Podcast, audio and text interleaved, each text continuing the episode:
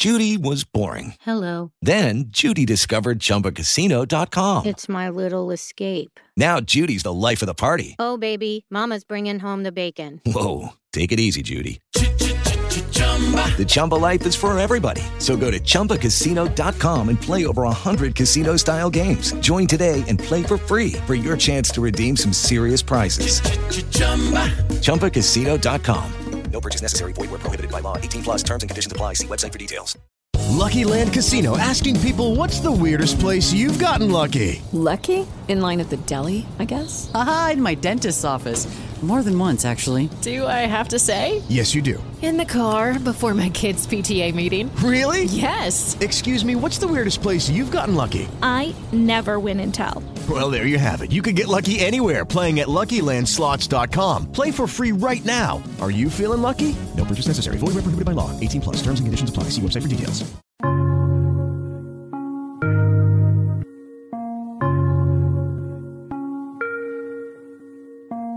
CreativeNotCorporate.com proudly presents The Creative, Not Corporate Pop Culture and Media Podcast, chronicling the ongoing pop culture battle between the creative minds of music, movies, TV, and radio, and the corporate suits that control them. Now, please welcome your host, a digital media professional with over 25 years' experience in all forms of traditional and digital media, not to mention managing two of the largest online radio podcast networks on earth. Here is the king of podcasts. Hey, Netflix, how much content do you need to put up on your platform? Jesus Christ! Plus, on the Creative Not Corporate podcast, we're going to talk about the pending Disney deal Netflix stealing somebody from Fox. The Walking Dead is stumbling. FX is on the edge of a cliff. USA and Sci Fi are looking for big home runs out of the park this week. And iHeartRadio and iHeartMedia are closing in on bankruptcy. The ongoing saga continues. Thanks for joining us here on the Creative Not Corporate Podcast. King of Podcasts here with you. Thank you all for being here. Tonight on the show, most importantly, we're going to start with this another great interview. As we are going to do the next two weeks, we're going to focus on the movies, specifically talking about movies going into Oscar time because Oscars, the 2018 Oscars are coming up next Sunday. And just happened to get a couple of great interviews with some movie types that you're going to love to hear and they were enjoyable and fantastic at the same time. We're going to play those interviews back for you this week and next week on the show. Let me give you a little heads up. Next week, we'll talk about the great sounds and mixing of Blade Runner and Blade Runner 2049. As we'll be talking with Oscar winning re recording sound mixer Doug Hemphill and Oscar nominated sound mixer Ron Bartlett, and a really great uh, conversation about audio mixing.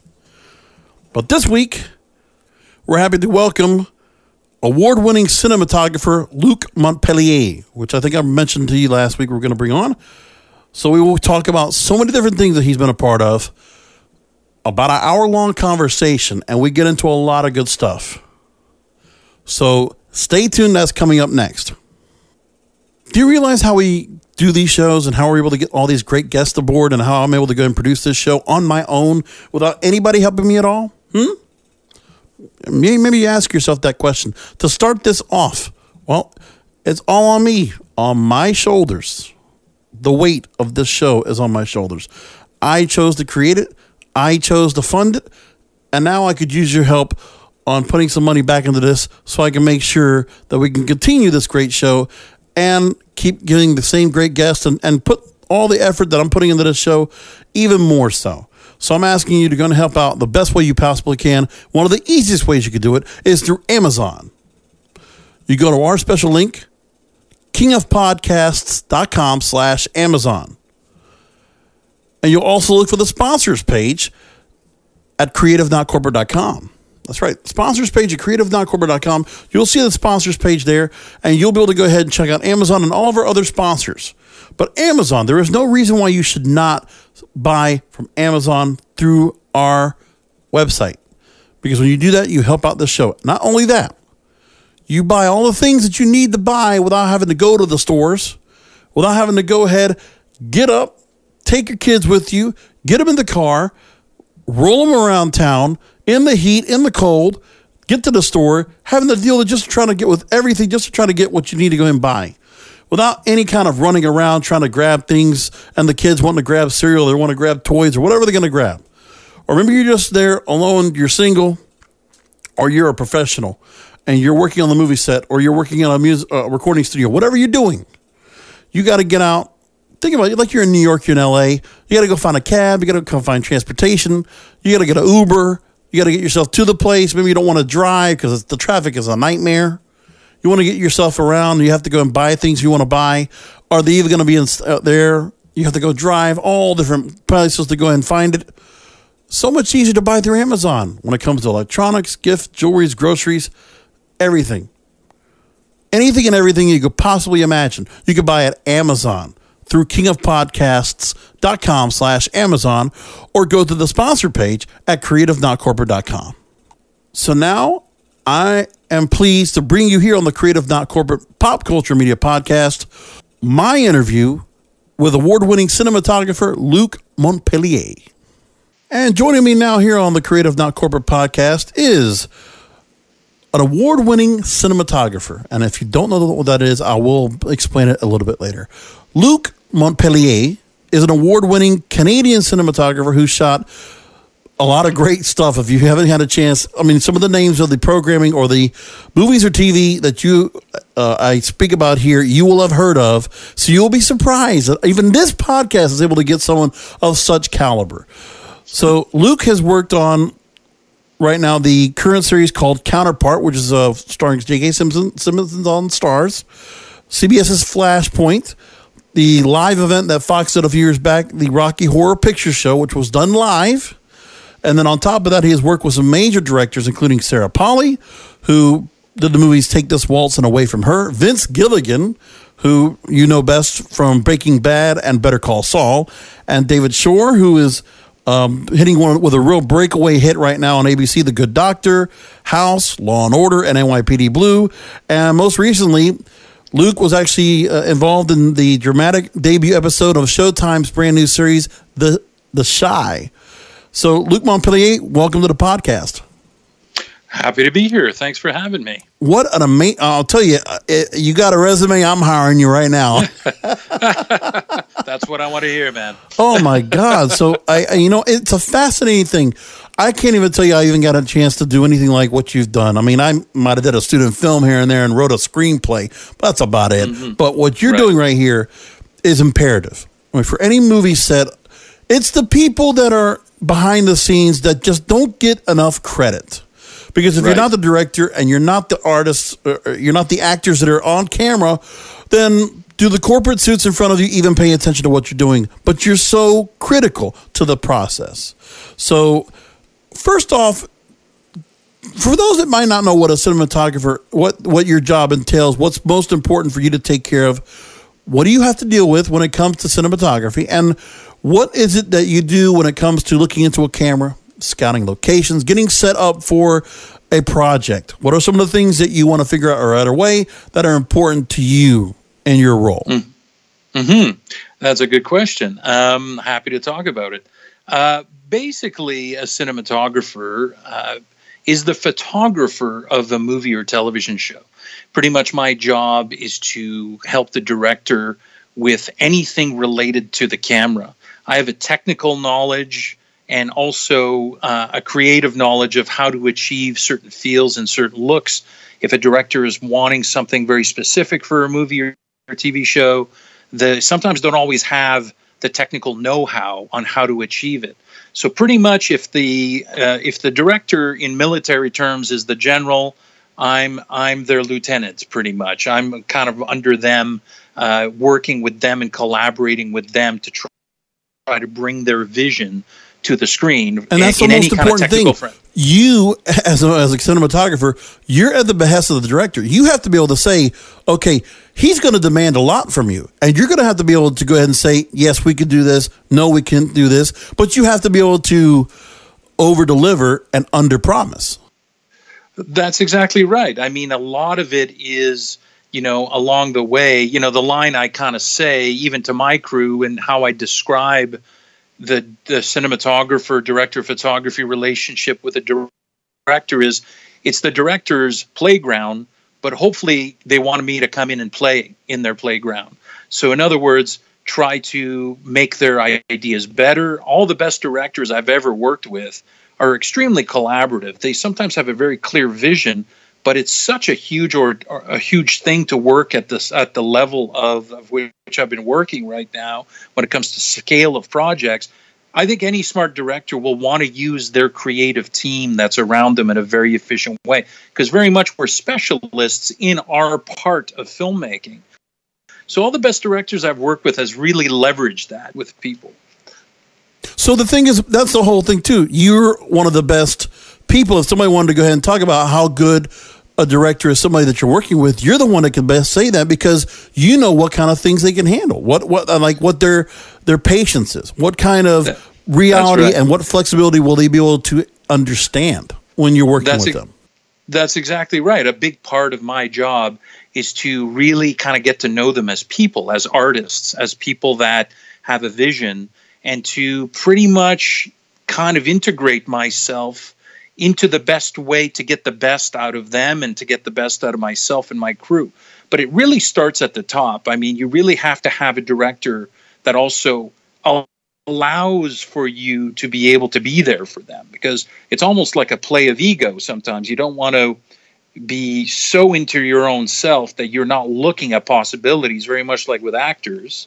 Uh, you know, that's kind of this playful aspect of it. But also, yes, I have to, I find there is a part of my job that is managing expectations. But also, the thing is, I get as an, I get as excited as a director into an idea, and I think at the beginning of taking a project, that's kind of what attracts me because I really have tried in my career so far to kind of get excited about things before I decide to do them because I don't think it's servicing the project if I'm not going to be 100% committed. And uh, you know, these projects are, take so much time to produce at the at the level that you know a lot of audiences want to see it's very complicated what we do. So you really got to love it. You really have to, and and I, I, it is truly about personality at the core. Now, if you have a I, I must cut, or you, I, that's where I want to go to a personality because when yeah. it comes to the directors, you've worked, like I said, uh, without even asking you which directors are, what kind of personality traits they have. Mm-hmm. Um, what are the characteristics that you say that what makes them the directors as good as they are? What are the things that they do that they have in common that tells you this person knows what they're doing? They're going to be there doing the right thing on a project and creating great content. No, that's that's exact. That's a great question too. It's it's bottom line. I think is there. There's this one thing I've noticed that really great directors have in common. They enter the project with such a confidence in the vision and language that they want to create for a specific project that they're open minded, that they actually want people to kind of play again in the sandbox, like I was saying. That to me, the common trait of the best directors is they're just confident enough that they're open to suggestions. They don't see a threatening kind of aspect to that. They don't feel, and I find that with newer directors that I've worked with, because they don't have the years of experience necessarily, I, I always feel a director needs to get beat up at least once early in their career to truly become great. You know, even even with me, you know, some of the the worst experiences I've had that I've I've kind of lived through have made me a very a lot stronger creator and a lot more confident in what I do. And it's that life journey that really matters. So, but that commonality to, to come back to directors, I think it's confidence enough to also be able to trust the people around you. So, very much when I'm about to take a project, deciding if I'm going to take a project, I kind of look for that. Do we actually, really, on a on a personal note, uh, you know, get along? It's like summer camp making a film. You're going to be seeing them way more than your family in, in a day or in over six months, uh, and you kind of I look out for those signs of will I be able to do my best work in this creative environment? because it's not just getting the gig it's how you get it and that's kind of what i keep saying to people that I talk to about this kind of thing. Now, And- when you're doing that, the thing is, you get in lockstep with that director. If you're both saying, "Oh, this is great, this is awesome, I I, I love where we're going to go with this," and you feel like sky's the limit, but then you have to go ahead and be back in the reality and say to the people that are going to back this, the corporate suits, the people that you have to talk to mm-hmm. to fund your project, and say, "Okay, we might go a little over budget and over Right. time that we go," and it's like. But it's so important. It's like we're not Francis Ford Coppola over here, but I'm telling you, you have to buy in on this. Like you have to Yes. basically play with the director. I'm guessing, are you in the same room having to talk to these suits and explain to them why it's so important to listen? Give us a little leeway. We're getting, we're on to something really good here. Exactly. Well, I, you need, the initial conversations, a lot of it are with producers and directors. I usually will come in. Judy was boring. Hello. Then Judy discovered ChumbaCasino.com. It's my little escape. Now Judy's the life of the party. Oh, baby, Mama's bringing home the bacon. Whoa, take it easy, Judy. The Chumba life is for everybody. So go to ChumbaCasino.com and play over 100 casino-style games. Join today and play for free for your chance to redeem some serious prizes. ChumbaCasino.com. No purchase necessary. Void where prohibited by law. 18 plus terms and conditions apply. See website for details. Hello, it is Ryan, and we could all use an extra bright spot in our day, couldn't we? Just to make up for things like sitting in traffic, doing the dishes, counting your steps, you know, all the mundane stuff. That is why I'm such a big fan of Chumba Casino. Chumba Casino has all your favorite social casino style games that you can play for free anytime, anywhere with daily bonuses. That should brighten your day a little. Actually, a lot. So sign up now at chumbacasino.com. That's chumbacasino.com. No purchase necessary. VGW Group. Void where prohibited by law. See terms and conditions. 18 plus. you know, when the, the project has been funded. But as you say, I never, no one can escape the suits. It's, it is a creative business. But what's interesting is, is that there's all, at the same time, you might find people that in, in the corporate side of things that are a little bit more just financially oriented. Uh, and there are some people within the, the kind of executive ranks. There are some smart people out there that actually are very uh, creative people as well. So a big part of that at the beginning of any project when we're doing a studio film or, or show is to find those people. And as creative people, because it is a creative business, a lot of times, you know, directors have had and producers have had to pitch. Uh, and it depends. Sometimes I get involved in the pitch if I've worked like with Sarah Polley when she's writing a script. I remember originally she would send me the script that she's writing because she just wanted some some kind of perspective visually about ideas of how because we have that kind of rapport. But on ma- more major, yeah, which is a really kind of rare thing. But that's why that collaboration has always been really fantastic because she really values what I bring to the process and and really it's that trust. There is this kind of trust that we have. Um, but it's interesting idea of what you talk about about how this suits and we have to pitch it to them. I mean, I think any creative peop- people in the film industry shouldn't have. They sh- I don't think it's necessarily uh, kind of a problem to have to pitch to the money people. And in a way, again, it's like me reading a director. You kind of understand that part, big part of the process that they never talk about is that part of your job is to kind of be a bit of a psychologist and try to find people that you can really kind of bring to your side because there's politics to everything. So really my the, the the bottom line is I tell myself know this film more than anyone in the room, maybe short of the director, and they will never be able to argue with you because There's never a question you can't answer. Exactly. Exactly. There's never a question. So, in other words, do your homework, understand exactly where you're going, and that generally will give confidence to money people. There's so many times where we're going over budget and they're asking about my light because I, I usually have a lot of lighting and camera equipment. A big portion of the budget comes out of my department because I'm spending a lot of it because these things are expensive. The technology alone is expensive. So they're I'm always going to be a target as a cinematographer of, of ways to save money. But I arm myself with facts, and really it's amazing when you kind of leave it to an executive after you've explained it all eloquently, hopefully. It's funny how quickly most of them will back down because they don't want to be the one that's not going to give you something that you've really eloquently described because they don't want to be the one that's going to get in trouble and saying, well, Luc asked you for this stuff, but you said no.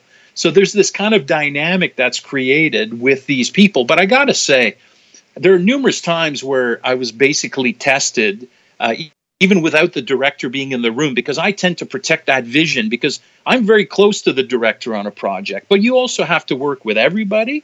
But man, it was it's been really kind of I got to say I've had to kind of really get used to it and to to kind of talk to the suits because there's sometimes you have to keep a straight face even with the stupidest questions that are put in front of you and you got to play the game. You got to totally play the game because you could you could if you're ridley scott you can get angry because you're ridley scott. Nobody's going to screw with you. But if you're just kind of working on a crew you know it depends really what you're what you've done in a lot of ways but generally people still want to be treated with respect. Yeah it's a So- pecking order absolutely.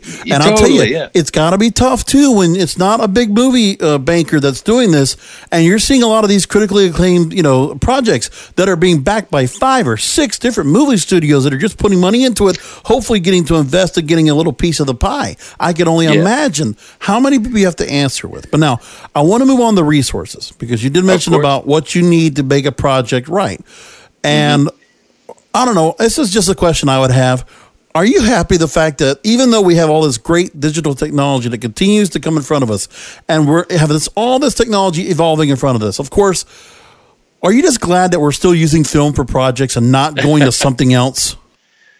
that's that's that is definitely a hot topic these days and and as especially as digital continues bottom line for me this is kind of what i feel about that i would i want to be able to have as many tools in the toolkit as i possibly can have to be able to tell a specific story to me film falls within that before we just had film and then when digital started coming out it really took over. I mean, it's not just vid, film and, and digital. It's there's 50 different kinds of digital cameras and that that recreate images in very different ways and lenses. There's been an explosion. So as far as I'm concerned, when I read a script, uh, I'm thinking about or I'm thinking about all the technology that's out there and trying to say and get in and basically when i read a script and i get inspired to use a certain piece of technology to tell a story that's a really good sign and that changes with absolutely every movie that i do because every film script requires its own language to really be the most effective. It's like when people say hey Luc what's your style? I said i hope i don't have one yet. I hope i am able to step away from myself and to be able to say okay this is a period film, let's say, and uh, I really feel that ha- you know, kind of having an image that really cues you back to the old '70s movies is going to be really important to tell you this story. I might say, you know what, film I think would be perfect for this project. So just the fact that it's still available, I think, is a really excellent thing because as a cinematographer, I feel a responsibility to not just impose you know one style to every film that i shoot i feel that's my job. I need to find what the film demands. So having more tools in the toolkit is definitely whether it's shooting on an iphone I, I shot a movie on an iphone once. It was like five iphones and it was a film about bullying and it was all shot from the point of view of kids. So they shot the actors shot the film. So that was that. And then i shot a film for Guy Maddin. He, he does these films that are that are harken back to the 19 you know the early days of cinema he has a huge cult following and uh, he shoots them all on on super 8 black and white bolex 35 16 like he wants you to feel like you found this old film print out, out of a vault and he's got an amazing following and just an amazingly talented director. So for that project i needed to become a bit of a method cinematographer is that i had never done that style but i felt it was so perfect so black and white film was perfect for that film Now, so to me I, go ahead um, Sorry. forgive me. I wanted to ask you because you're talking about method pieces, and they're talking about for when it comes to the visual. For me, Yeah. I'm a podcaster all through and through. So audio, I feel like you know every project's being done now that needs to satisfy anybody with a five thousand dollars surround sound system. But I think audio is second. It is it's always so secondary now. I think of movies like The French Connection, The Godfather, Oscar-winning movies with impeccable sound and great so- like uh, sound effects, sound everything. And I think it some parts it's just, just so important because sometimes. I mean, there's a great story out there, and sometimes I cannot hear these people when they're talking, if they're whispering or what. Get the microphone closer to them, please. Yeah, no, you're absolutely right. I found sound in, in cinema has always gotten, especially in production, always they always have to fight to carve out their part in it because you know the the old thing is is that you can always replace sound in film, but you can never replace the image. But I have to tell you, I don't agree with that. I mean, fifty percent of a film experience is is is sound design. So I agree with you completely. And ironically, sound has gone digital a decade before the video or the digital image capture came to the forefront. Audio has been digital way longer. So, it, in a lot of ways, they've been very much ahead of the game just because of the amount of data that it requires to have high quality digital sound is still going to be proportionately a lot less than capturing an 8K digital image. That's the world we live in now. Uh, but it takes a tremendous large amount of processing power to capture. You're capturing, you know, uh, 32 megapixel at 24 frames a second on these cameras now. It, takes a huge amount of. It's really the computing power needed to catch up. But that, you know, I totally agree. I mean, it's it's something that when I, even as a cinematographer on a film set, if a, a sound recordist is having a hard time getting a boom in, or my lighting is causing a shadow uh, on a wall, which makes him not being or her be able to get in with the mic to get that good audio. Um, I, I, I change my lighting because I really do believe they need it's a team effort. And but you're right. I think this whole notion or ADR, automa- uh, you know, uh, a dialogue replacement. A lot of of people say, "Hey, we could just replace the dialogue later and just put all the fans to create wind over it." But it does change performance, and actors tend to not like replacing their audio because uh, some of them do because if they think that they didn't perform very well for a scene, they get another kind of another chance at it. But they literally sit in a booth and re- and read their lips and repeat it. I still don't think it's quite as immediate as it is. So the technology to manipulate audio seems to be a lot grander, or or the again, it's it's a lot easier to kind of manipulate it than. Although I got to say, these days uh, those kind of tool sets are coming to, to images. You can do a lot of stuff to images now, but that doesn't still Right. negate You know what? You need to, lean design on the something. director and tell him, listen, if we got to do another take to get it right, and you put some more confidence in that actor, they're doing it right. You're the Yeah. director. You say you go for it. You don't need to go and put this person in a booth. Let's get it done Yeah. right. Yeah, the good directors do do that. They do realize, hey, man, I don't want to ADR this really dramatic scene where it's a hugely emotional thing, and that's part of directing is making those decisions. And you know, even as a cinematographer, like if I look at the sound person on the set and they know they didn't the director will say, okay, let's move on. You know, I'll look at them and say, let's go again, man. Sound didn't wasn't really happy. Let's do it again. and generally, you know, you kind of attack it as a uh, as a group in a way. And again, hopefully you're in a set that that's allowed. Again, it it really changes depending on who you're working with. So I tend to gravitate towards the the same kind of personality. So, uh, but you're right. Audio has definitely gotten the short end of the stick, but it all it is. We are our worst and own worst enemies when it comes to uh, that problem. But hopefully, you're on a set that a lot of people care about that. Hey, I you. certainly do. I certainly do. More with Luc Montpellier coming up. Want to talk to you about TV Store Online. Right now, they are selling St. Patty's Day clothing. You could use the word lucky at checkout and get some great stuff. So you could get Patty's Pub shirts.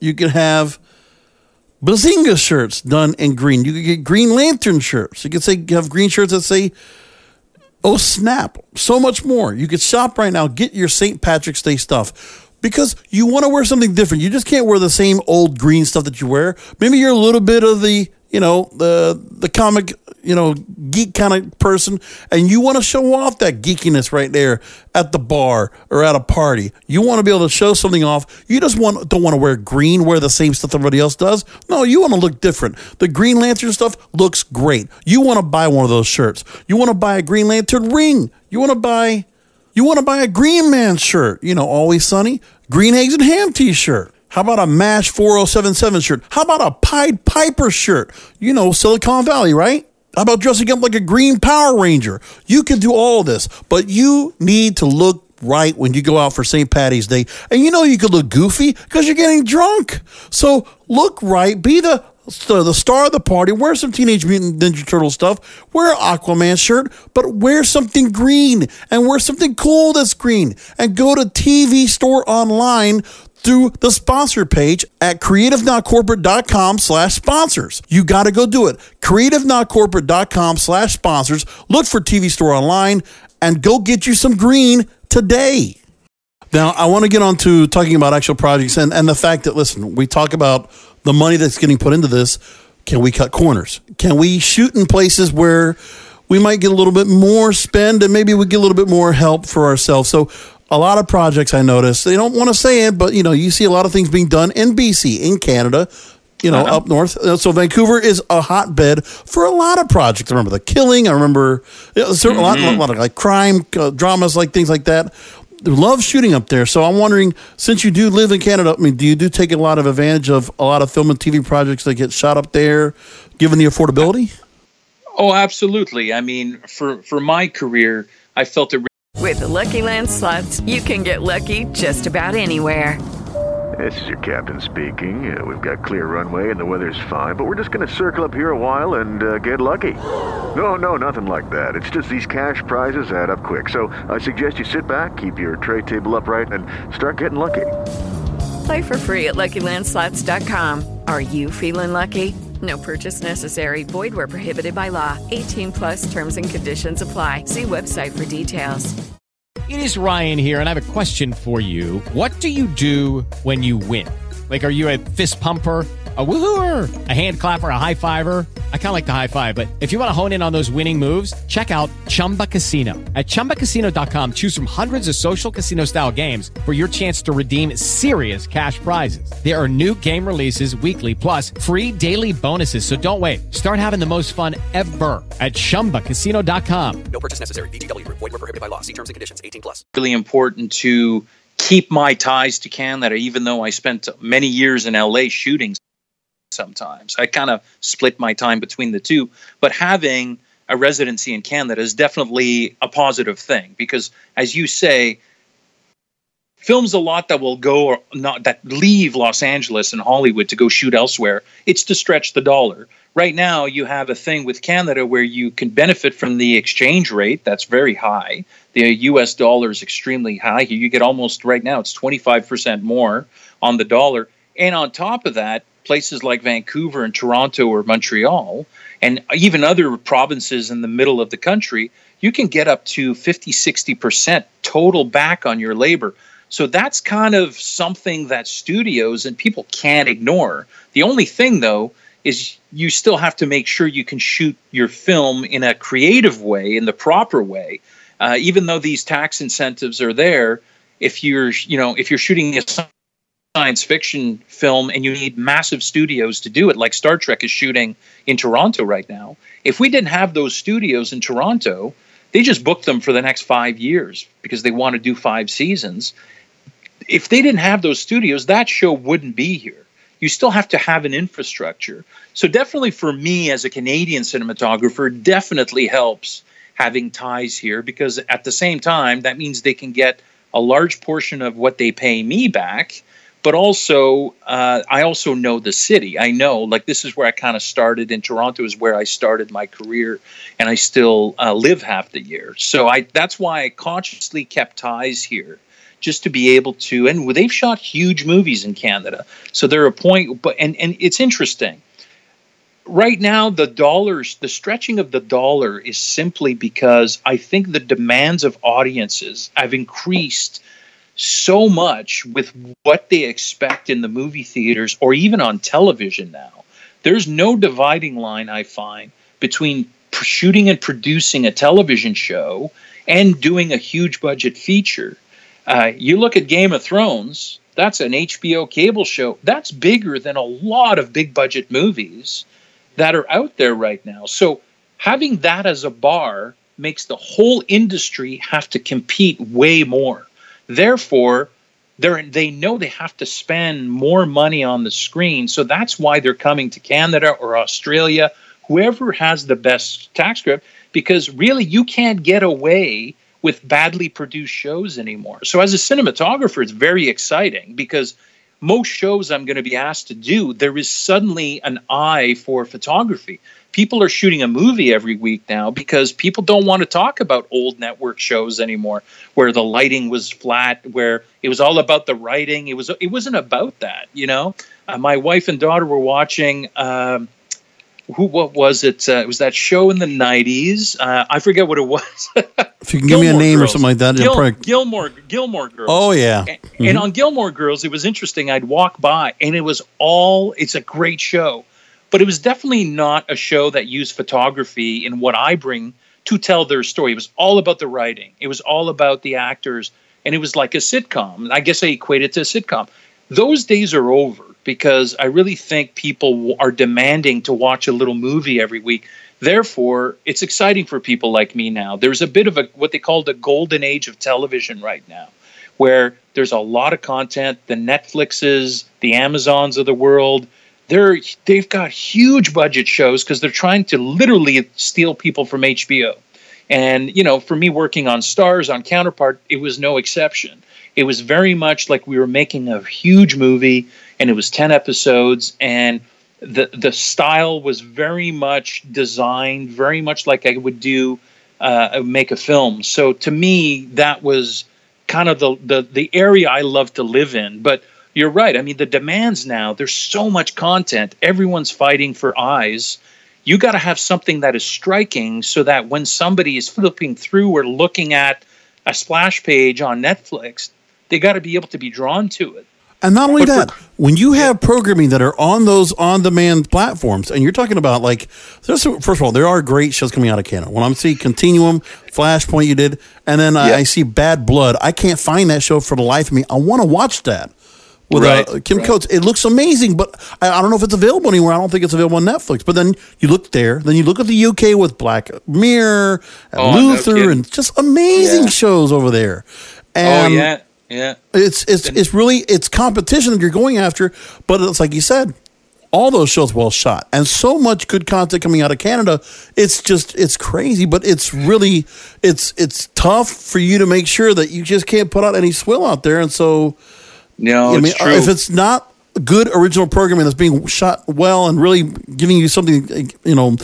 uh, Compelling, it's a reboot of something else. Let's just remake one day at a time with a different cast or Fuller House or something like that. Come Yeah. on. So, No, I know there is that culture right now of. I, I mean, I I was involved in remaking Rocky Horror Picture Show. Tell me that was not a blasphemous thing to a lot of people. Yeah, how did but, you? But uh, what? I, I mean, it's that and a Christmas story and hairspray. I don't listen. I they might be intended well, but don't you know you're going against history when you're doing that? Oh, absolutely. You know, it's interesting. With Rocky Horror, we had the original producer, Lou Adler, produced the remake. And to me, it was interesting because I remember talking to Kenny Ortega. He did the high school musical films, a very talented uh, choreographer, director. And I had never done a musical before. So that was the draw for me. But also, I remember actively having discussions with the production team and even Laverne Cox, which played Frank-N-Furter in that remake, and saying, We're not remaking this. We're restaging it like a theater show because there's a lot, there's a huge theater run uh, of uh, there, like Rocky Horror's been on the stage. It was on the stage first. Jim Sharman put it out as a play first, and there's there's reimaginings of that play that have happened on the stage for years. So the idea was is that Lou said, I don't want to remake my original because we know we're going to get killed. We just can't do it. Let's redo. Let's do our version of because if you look at that film, it was a TV movie. It was very shot very theatrically. It was very campy. It was very. It was not meant to be the original. but there was a bit of that original story and all the music. There's a few new songs in the show, in the movie. And to me, it was just fun to live in the world of the musical as a, as a DP, as a cinematographer. But we were never trying. I can say this for a fact, but that didn't stop the fact that I knew people would love it or hate it. It was literally a musical version, a true musical version, like High School Musical, of the Rocky Horror Picture Show. We rehearsed two months just with all the. Uh, Kenny basically choreographed over two months, and I was sitting right next to him for the whole time. I'd never prepped a film like that. And to me, it was the adventure of trying something new. But I know what you're saying. It's when I remember remember the uh, the Gus Van Sant remake of Psycho that was shot by shot. Remember that a bunch of years ago that came out? to me, that was the worst idea in cinema history. Oh no, no, I'm sorry. You last year, last Yeah. year's Dirty Dancing remake on ABC. Right. Oh my God, that was. I wanted to throw something at the screen. Right. That was the worst. Uh, you cannot. You Yeah. that's that's more blasphemous than anything else. At least for Rocky Horror, you had very good singers. You had good performers. You know eh, that that, that fit the role, and you had some throwbacks to the original. So. I uh, that was the one I thought that actually felt good. I, I felt okay about because I thought Laverne Cox put a nice twist to it. I didn't think it was that Right. bad. And problem is, it's on a network. Pro, it's a network program. It's like Right, this right. won't work unless you put it on, say, like an HBO or a Starz. I think if you put it on that Well- platform, pay TV would have done much better. I I, I, think it was I just agree. it was can, it was panned because it was on network TV, and there's such an expectation that you just can't reach it.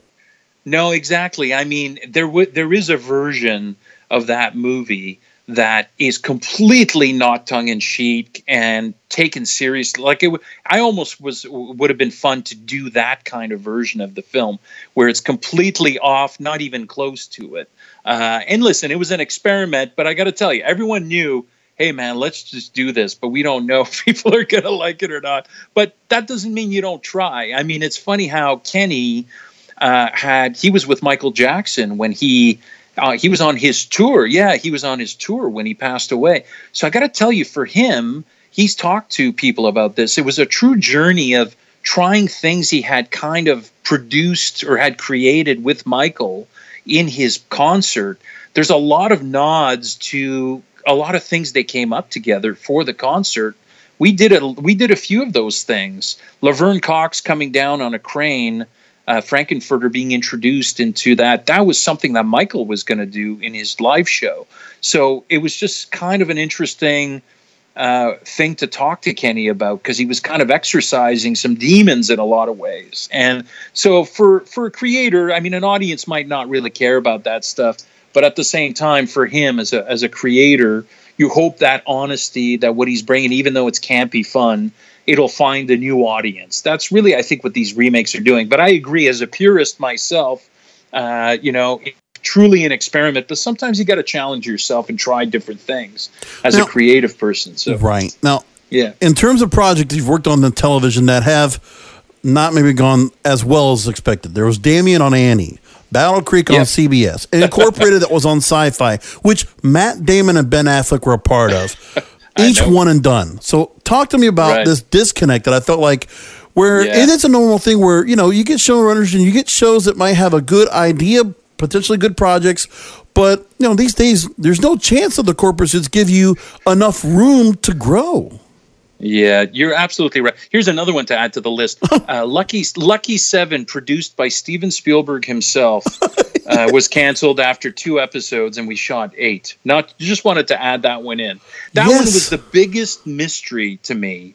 How much there was so much money put in. I guess this is what I think, uh, based on especially the reason why I mentioned Lucky Seven because there there is a corporate culture that creators will never be exposed to. I mean, there are deals, there are sometimes output deals for four or five projects by certain showrunners. So there's a lot of politics I feel behind the scenes that almost sometimes don't have anything to do with the show that's produced. You could have the most rate, you know, like a show like Incorporated was really well loved. I thought the ratings were decent too, and it was really it was a show that was extremely relevant because it was the a cautionary tale of near future destroying the planet and corporations rule the world and the Monsantos of the world are kind of the, the hold the power. Had a me, cult I can't- following. A yeah, cult I following. can't. I can't see that. But I guess I can't even understand it. But all I can bring it down, boil it down to, is these these corporate deals in the background that truly are very much blind to that kind of stuff. Maybe they had an output. I really am not privy to all the details of why, but I just don't. I mean, it's interesting how these boardrooms in networks and studios, there's primarily networks, if you're doing film studios, they have a very specific agenda they're trying to fill. And they greenlight projects based on certain agendas, and sometimes they have nothing to do with how well it's doing. And I and unfortunately, I had a string of those because I get seduced by the project. I think, oh, this. I usually try to pick projects that are a bit socially conscious, that are at least trying to, to say something about the world on a minor level or a major level. But sometimes that's not enough, uh, and it's it's very hard to crack why that happens. All I know is there's a lot of stuff happening that none of us know about that are behind closed doors and their bottom lines and specific agendas and they think you might fill that with a show uh, and and sometimes you don't in the way they want I mean, Glen Mazzara uh, was, you know, he worked on The Walking Dead, and he created he created Damien based on The Omen. That was probably one of the better television experiences I've had because he was he was treating the film like a film director, a showrunner, and he was defending choices and asking us because a lot of times you get notes from the network saying ah this is not quite the way we want it or it's too dark or it's too this. Uh, you know it's it's more they don't have the necessarily eye they're just looking at a viewership. And on glen's show none of those notes made it to the creative people because he knew in order to do anything great on television is you got to shield your creative team and just kind of encourage them so they don't start questioning what they're doing. So, as far as a creative force, Glen, I thought, had the best attitude because it's very easy when you've got the corporate structure going down your neck saying, oh, it's too much like this, or this performance is not right, or we got to do this. It's really, you, you can't flinch, but very few people have the strength to not flinch at the corporate thing. You basically have to look at it in the eye and say, no, I'm sorry, we're going to do this, or I'm not going to do it anymore. And sometimes people don't take that well, right? And I'll tell you, Glen Mazzara, you also mentioned for Walking Dead. Also, one of my favorite shows he was a part of was The Shield with Shawn Ryan. Still, yeah, exactly. I don't even know. Hey, it's kind of hard to compare that show to a lot of different things. But here's another yeah, thing I yeah. got to ask you then. It is Ryan here, and I have a question for you. What do you do when you win? Like, are you a fist pumper? A woohooer, a hand clapper, a high fiver. I kind of like the high five, but if you want to hone in on those winning moves, check out Chumba Casino. At ChumbaCasino.com, choose from hundreds of social casino style games for your chance to redeem serious cash prizes. There are new game releases weekly, plus free daily bonuses. So don't wait. Start having the most fun ever at ChumbaCasino.com. No purchase necessary. VGW. Void were prohibited by law. See terms and conditions. 18 plus. I, I'll got probably one more question here.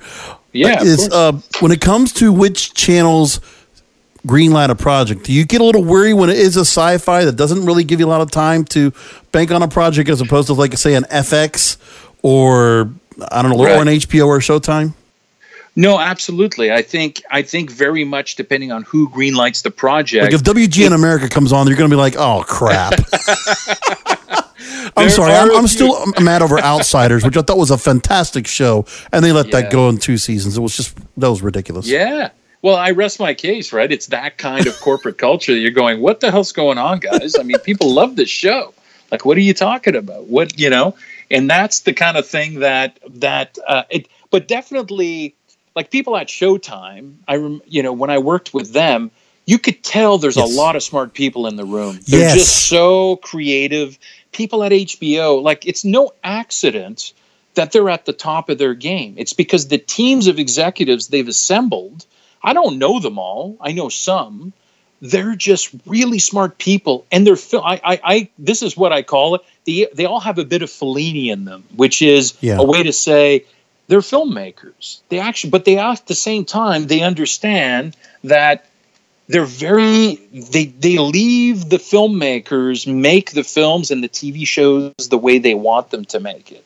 So they're smart enough to understand we can give notes, but you got to go and make your thing. And that's kind of the corporate culture at these networks. And the thing is, a lot of everyone wants to be like them, But unfortunately, like on Battle Creek was a great show, but again, it's one of those shows that lasted a year. Vince wrote the pilot. David ran the show. Because, Gave you a uh, bad time slot too. Sunday nights. they, well, that's it. So they had, you know, they probably had, they had, hey man, Breaking Bad is huge. Uh, we've Sony had purchased a pilot from from uh, the Battle Creek that was on the shelf for years apparently. So David, it, you know, Vince was going to direct the pilot, but then he went off and did Better Call Saul because that was his thing, and so David took on a lot of the responsibilities on that show. But then the culture in the corporate, hey, it's a Vince Gilligan project. We gotta we gotta make this like Breaking Bad. That's what's really kind of selling well.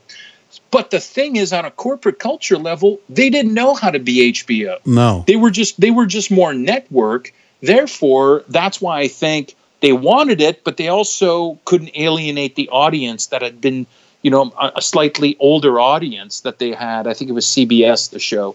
So they had to kind of NCIS was their their their viewership. No, and every show on CBS looks the same. I really, I can't even find yeah. the difference. SWAT, right. CSI, I can't see the difference. Yeah, and that's the thing. People are. Ti- I think, in my theory, is people are tired of that. Yes. people are tired. I've had. A, I, I've had in Canada. We have this uh, this uh, network called the CBC. It's the Canadian Broadcasting Correct. Corporation. And I literally last week had uh, a meeting with one of the executives, an old friend that I- you know I know a film director that introduced me to her, and she said, "Can we go have a coffee?" And we went out. And she goes, "What would it take for you to be want to work on more CBC shows? Because it's Canadian, but and it's the same kind of thing. It's the whole CBS syndrome. Everything looks the same. Right. And I was really honest. I had nothing to do. I go, listen, because we, we're having a hard time selling to 24 to 54 bracket. And I go, well, that's because you're not making a movie every week. that's what these people want at that level. They want to be amazed. They want to like, oh my God, this amazing acting scripts. So if you water it down and say, I don't want to alienate my audience though, but we want more of that, it's never going to work. And I think that's why the networks are scrambling because the way they're structured, they don't understand. Uh, they they don't understand. They might have to restructure like uh, a Showtime or an HBO, but it boils down to the people they have.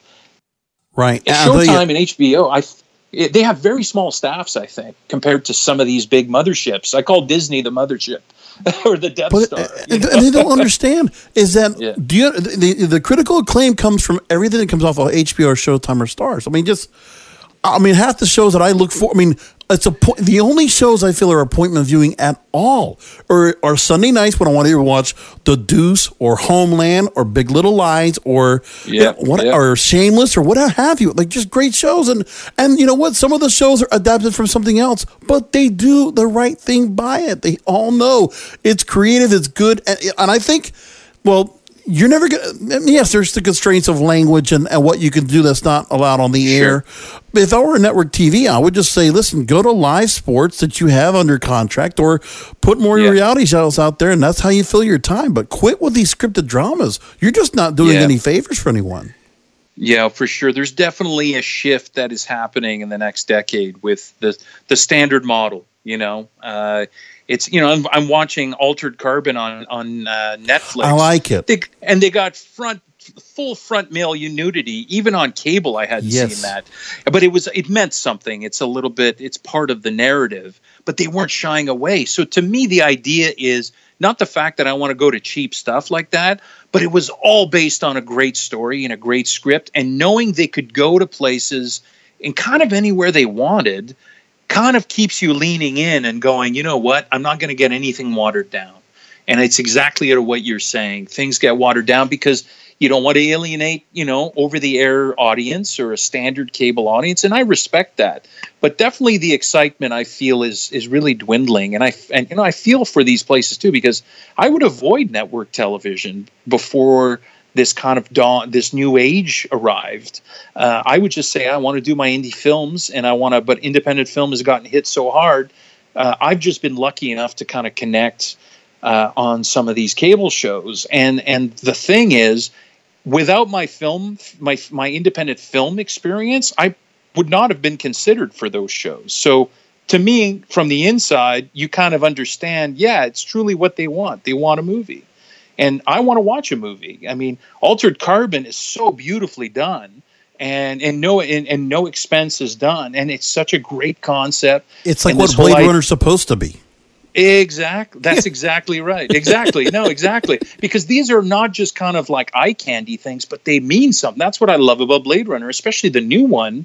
I gotta say, I love the new one. I'm a purist like anybody else. It was good. The fact It was. Yeah, yeah. I mean, the idea that Denis Villeneuve brought in all these kind of uh, again environmental ideas. You know, the fact that you know the world is pretty much dead, and the idea that you know Tyrell's uh, competition takes him over, and he creates synthetic. Uh, you know, uh, proteins to keep the world alive because the world is dying. Little things like that, I think, really kind of make it relevant to today.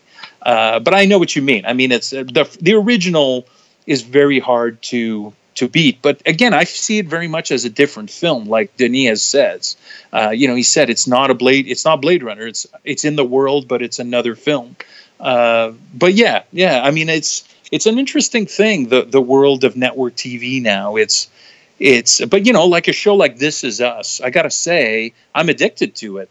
My wife and daughter watch This Is Us on I think it's NBC, right? right. One of the networks. Yes, yes. And I got to say, that's the closest thing to kind of uh, a cable type show that Right. I've seen on a network, on a broadcast network. No, I mean, there's, there's there's still yeah. a couple of good hits. I mean, you also did some on Good Doctor. That that's a breakout Yeah. hit here. I mean, it's one of those shows. I'm like, Yeah. well, ABC finally found a hit. I'm like, good for them. They can't live off of Grey's Anatomy forever. So no, Um, now- exactly. but go ahead. Oh. I, I just had two more questions for you. This is huge. So last week on this show, I talked about the the wonderful corporate thing that was done about the Cloverfield paradox and how they promoted it one time on a Super Bowl ad instead of rolling it out in theaters, they put it on Netflix, and Netflix played forty million dollars or fifty million dollars for a forty million dollar budgeted film. What do you think about something like that happening if that had to happen to a film that you worked on? right, right. So you're saying it was meant for the theater, but they put it on Netflix. It was a yeah, it was a sequel to Cloverfield. It was Right. awful, and they said, "Well, Netflix is willing yeah. to pony up the buck, so we'll take it, Yeah. and and make a win and and profit from it." Right. I, you know, I'm curious if it's because they knew it wasn't that good. Like, it's weird because Netflix right now is so well financed. They are literally buying themselves into the market.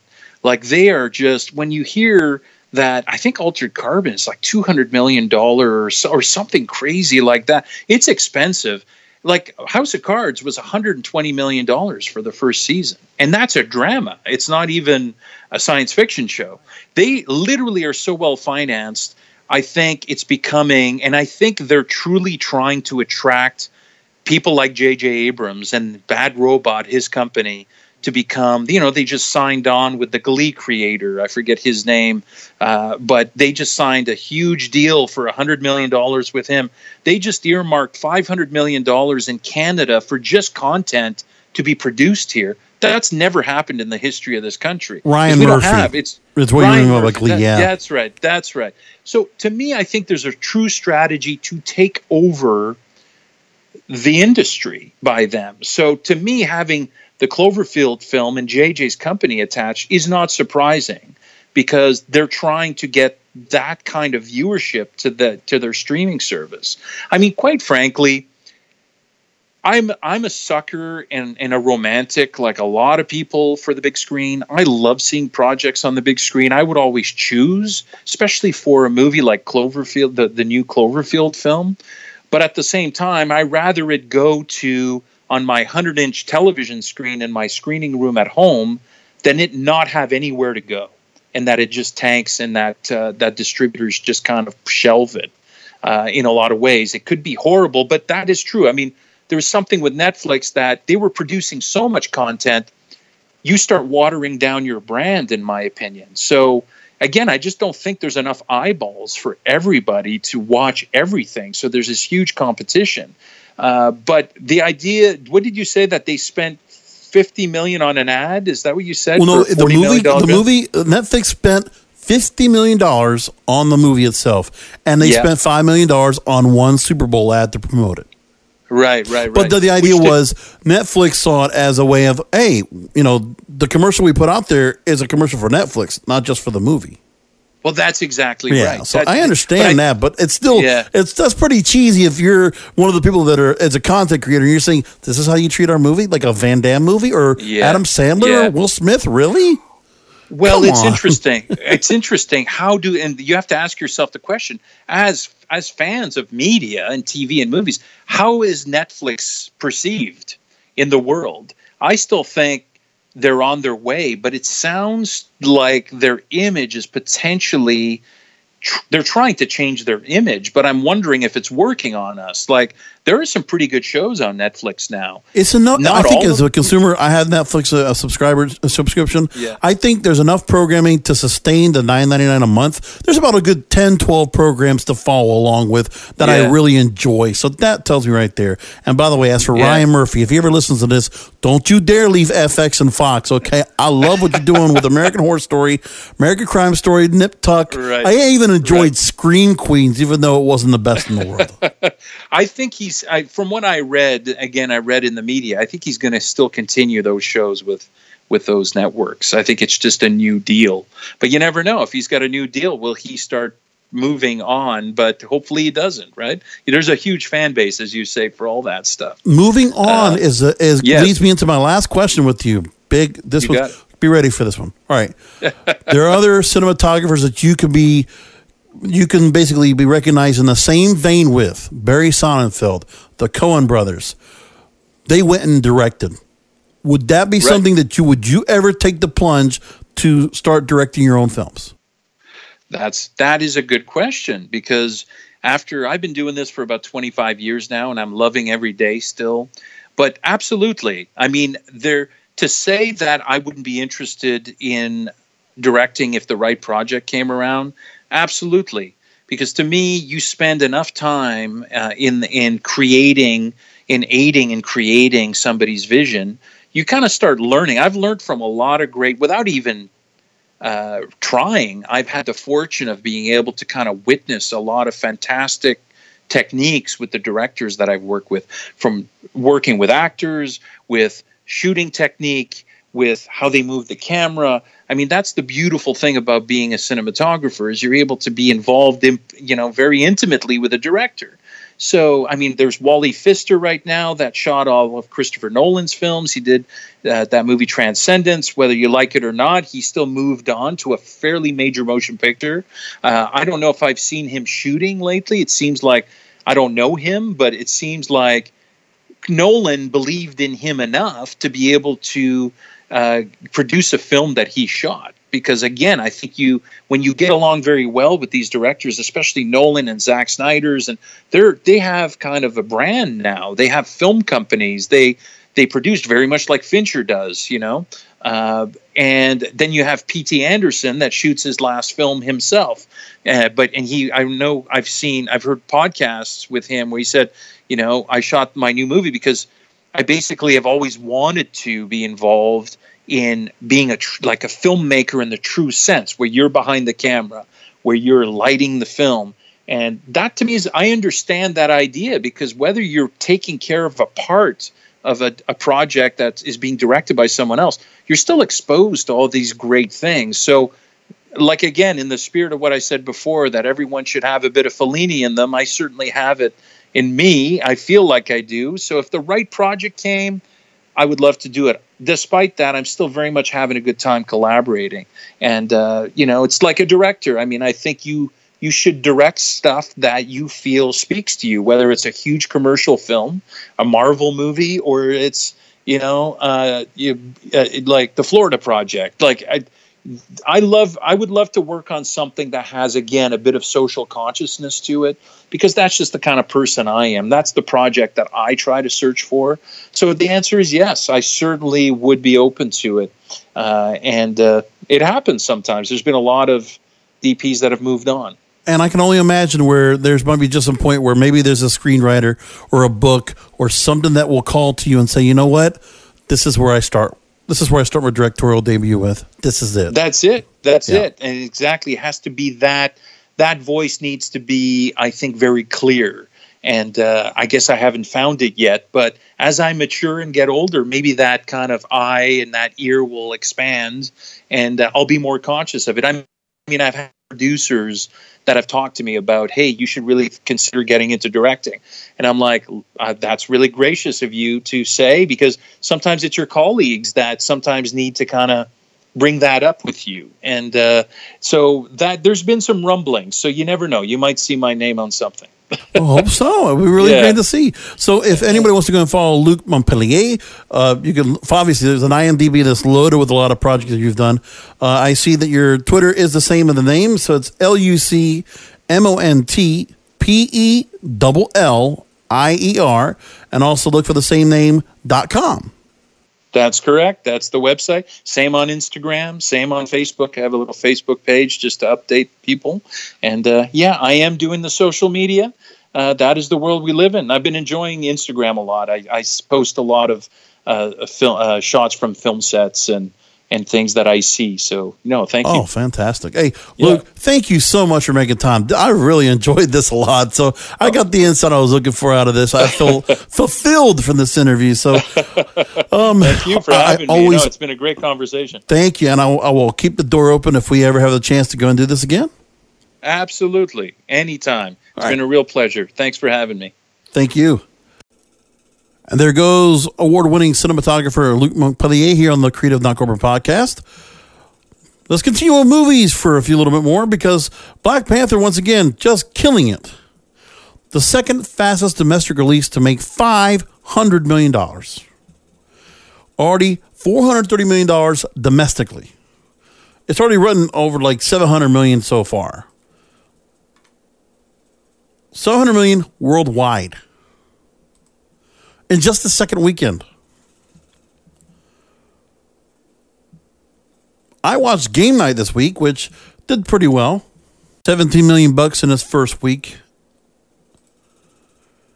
Peter Rabbit in its third week, 12 million dollars. Up to 71 million total.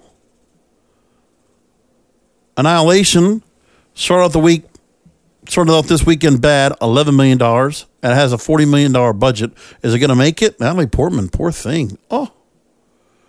50 Shades Free, number five, $55 million budget, and it's broken it. 89 billion so far, 7 million this week. Jumanji continues to make some big money, $5 million this week. Total gross right now domestically, $387 million on a $90 billion budget. They're banking. We already talked about that. Rounding out the rest 15, 17 The Paris, Greatest Showman, Every Day, and Early Man. So, game night was, you have to understand this. Uh, Jason Bateman, for whatever it is, he's a reliable main headlining comic star. For whatever it is, he doesn't do anything else right now these days, but for what it's worth, he's just been a star that's always been around. And for the longest time, you know, there's always the cliques that are out there that will do movies together. And for whatever it is, Jason Bateman just has a thing for always being able to be the guy that, that banks in, in box office. He does pretty well.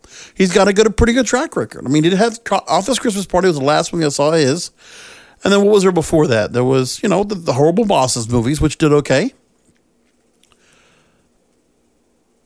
But he's done pretty well for himself. Now, the other thing that also helped out in this movie was you had Rachel McAdams, who, you know, you ever have those those actors and actresses that you just you just like them. They just they just know how to be so likable on camera.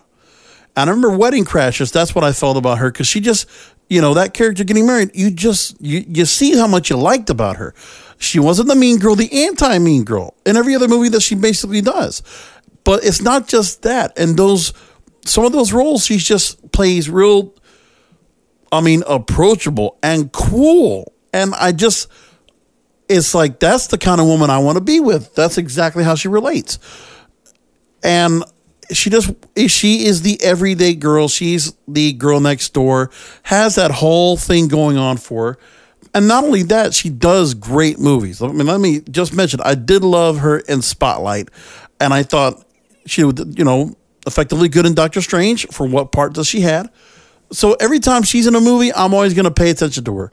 because she usually picks good movies and she's a really good actress. Really good. You know, pick what you want, but she's a really good actress. So I like her a lot.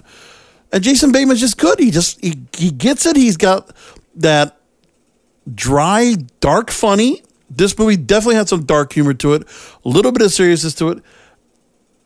You had one of the characters from Breaking Bad playing a cop that was fantastic. Jesse Plemons. I had to go look him up on IMDb. Uh, he is Todd in Breaking Bad, and he was Ed Blumquist in Fargo. Fantastic character. I don't know what it is about that guy, but he's really good, and he played funny right to the T, which was really fun. And also, you had Michael C. Hall, who we never see anymore. Dexter. We haven't seen Dexter in a long time. He plays the Bulgarian, this big villain at the end, and he's great. And it fits the whole movie. Jeffrey Wright's in it. It's a really good cast. It's a very good movie. And it also plays a little bit different because it's the whole murder mystery kind of thing, which you see in the trailers. But then you have some points where they do some really cool part of inside a house where they do some really cool camera work, which you'll catch into this, where you just have to watch it for yourself. It's definitely a little different. It's definitely funny. And you know, the suspense and the whole like that feeling of like everything keeps going wrong, keeps going into this. It was just really well done. And for them, you know, I got to give credit where credit's due for the movie. 84% like it, 81%. It's fresh on the Rotten Tomatoes meter. I followed that pretty extensively and it did a great job. I really enjoyed it. It was good and they did a hell of a job. It was a very good movie. I'd definitely go say, go watch it in the theaters. It's an A for me, an A for game night.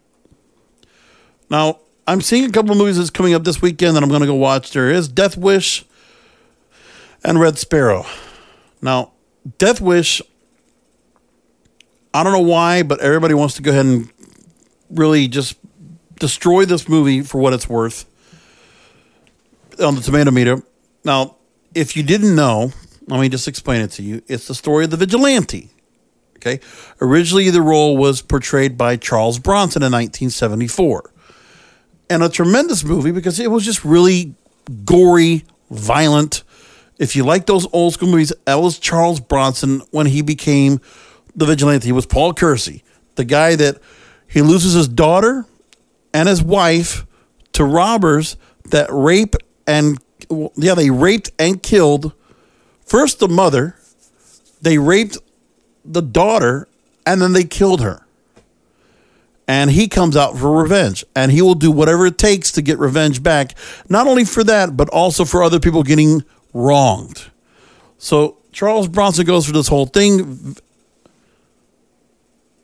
Vincent Gardenia plays the detective Ochoa in a really great role. I mean, that, that's what was just such a really cool movie. It's a cult classic and it was it was just it was Charles Bronson and that stare, that scowl on his face when you saw him pull out Wildey, the big freaking gun, and shooting people down. Well, somebody thought 45 years later, let's just bring this movie back. Was that a good idea? Well, I mean, they decided to bring it back the story was really interesting. The one that was really originally told, it was based on a book. And then same thing happens here, and Bruce Willis plays this role. I don't know if he plays the exact same role as Paul Kersey, but I know they do a few things to change it up. Now they've put a lot of money into this. This is the thing. This movie and Red Sparrow, they spent a lot on promotion. I've seen trailers going back for Death Wish going back to October. Same thing with Red Sparrow. They've gone at least six months on promoting these movies. And for Death Wish, it was a movie that we all kind of said, wow, they're going to reboot this? And then you say to yourself, Bruce Willis, yeah, maybe. I mean, retelling the story again in a new light, I guess you could do that. It could be done. It's just, it's going to be tough. But it's going to make money. I'm pretty sure of that. But it's not the easiest thing to reboot. That's a cult classic. A lot of people are going to be really compare, comparing to it. But here's the thing when it comes to the critics, it doesn't matter because all the Death Wish movies got panned. None of them got any critical acclaim ever.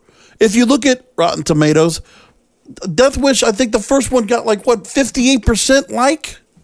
something like that, or no, seventy percent like, and maybe like what forty percent uh, freshness from Rotten Tomatoes because people just the critics just hate that movie. They just hate the gore and the violence. There's nothing to it. I get it, but it's just that's just a, one of those kind of movies. And then with Bruce Willis, same thing. So that's probably telling. But it's a Bruce Willis movie. He still banks in the box office. And this movie for him, it's not like he needs to be overly active. It's not like him doing Red. It's not like him doing Hostage. It's not like him doing all the other movies he's done before, leading up from Die Hard to now. He's an older actor. So there's only so much he can do in these movies. And for this, probably works out for him. He just gets to go ahead and wield the gun and start taking people down in some new creative ways we see in the trailer. But what I have noticed is they changed the trailer a couple times. They tried to put AC/DC's back in black into it, and they tried to go a little little fun, like here, look cool, killer guy, vigilante, and then they changed it and made it more serious when you saw the trailers change. All that change. Now, moving on to Red Sparrow, Jennifer Lawrence. Listen, regardless of why she's going to take a year off fixing our democracy, doing some other things for herself, that's fine. But all in all, she's a good actress. I do like her. Now, I haven't watched Silver Linings Playbook, but I did watch American Hustle. I loved her in it. I did watch the first Hunger Games. And I just do like a lot of things that she does. There's just been some movies that she's been in that have been kind of rough. Mother. I don't know how many people were going to watch that. Just didn't look that good, and I don't. I know it didn't do that well. So she's kind of struggled. Red Sparrow is a direction for that is. Almost feels like a little bit. Well, it's not going to be what Charlize Theron did in Atomic Blonde, where it's like another European thing, but her playing a Russian spy and manipulative and sexy. Well, that's a good. It's an interesting story, and for her, I want to buy into it. Joel Edgerton's pretty good uh, actor. I like his some of his stuff he's been in. Jeremy Irons being in it adds a little extra flair. It's it's a movie I will watch. I'm surprised that they put this movie and gave it such a bad panning as well. But Red Sparrow, 52%, but a lot of people are going to want to watch it. And basically, the story is being said that Jennifer Lawrence did a really good job in this, that like you really stood out. And what I want to see is listen, she already has a look where she looks has like has uh, like a very innocent face, just pretty. So how much can you see this pretty girl that is in shape, you know, change from Hunger Games and go into this much more adult view, which not nothing not not a stretch for her, but not only doing the sexy part, but now kicking ass. That's the other part we need to see here. That's what's going to be the interesting part of this movie. So I will be reviewing Red Sparrow and Death Wish next week here on the show. Now, I talked about Netflix. And for those of you that have gotten to this point and listened to the hour long interview and got to hear, yeah, Netflix is eyeing a total of about 800, oh, excuse me, 700 original series and movies that they're going to have out slated to be on the platform in 2018. This is from Variety. Netflix is set to spend upwards of $8 billion on content in 2018 and have 700 original TV shows on the service worldwide this year. So this bucket of content is going to help subscriber base uh, Netflix go up ex, uh, very quite much. He talked about this at the Morgan Stanley Technology, Media, and Telecom Conference. And this 700 range figure, he includes 80 non English language original productions from outside the U.S., some of them from Germany, some from Mexico. Plus, there will be new and existing original series Orange is the New Black on Narcos. And CFO David Wells, who spoke at this conference, he says, the company's strategy continues to be let's continue to add content. It's working, it's driving growth. Okay. When asked about how much content spending is enough for Netflix, Wells replied, There's no magic line when you know exactly where you are in terms of efficiency. In addition to original series, there will be 80 original films in 2018. Netflix says there's no religion about the source of programming. And this is from Ted Sarandos, Chief Content Officer. He says, We're about having the best content. We don't necessarily have to do it ourselves. Isn't that funny? At the end of 2017, Netflix ended with 117 million streaming members worldwide.